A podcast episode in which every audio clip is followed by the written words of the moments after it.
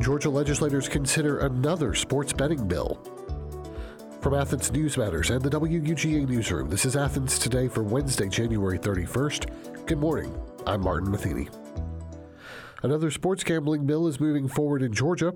Alexia Ridley reports. Supporters say they can legally set up betting under the Georgia Lottery Corporation without putting it to a statewide vote through a constitutional amendment. The Senate Economic Development and Tourism Committee voted 8 2 Tuesday to advance the measure to create 16 sports betting licenses.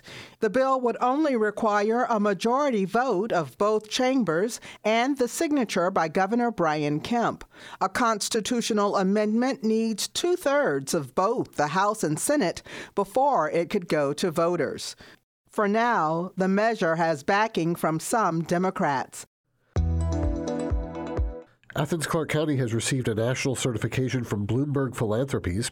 The county achieved the silver level of What Works Cities certification for its use of data in decision making. ACC first received the designation in 2021. In a statement, Athens Clarke County Mayor Kelly Girtz said that using data effectively is, quote, key in everything we do. The What Works City Certification Standard measures a city's use of data based on 43 criteria. Silver status is awarded when a community meets 51 to 67 percent of those measures.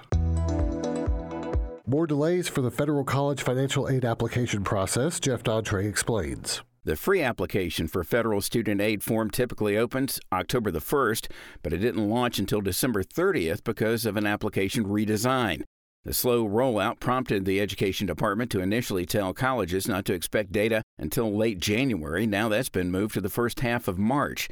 The announcement pushes back an already tight timeline that had some Georgia colleges warning students weeks ago that it could take longer than usual to send out financial aid offers.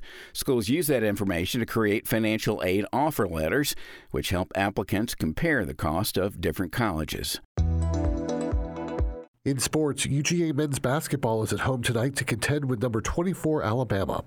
Both teams are 14 and 6 on the season. The Bulldogs are 11 and 1 at home. Alabama, by the way, 2 and 2 on the road. Tip-off is at 6:30 p.m. at Stegeman Coliseum. Meanwhile, the Atlanta Hawks won at home last night against the LA Lakers 138 to 122. Next up, the Phoenix Suns come to town on Friday night at 7:30. For WUGA News, I'm Martin Matheny. Your financial support helps fund not just the reporters you hear on our local news, but the team of producers and editors working behind the scenes to bring you in depth and comprehensive local coverage.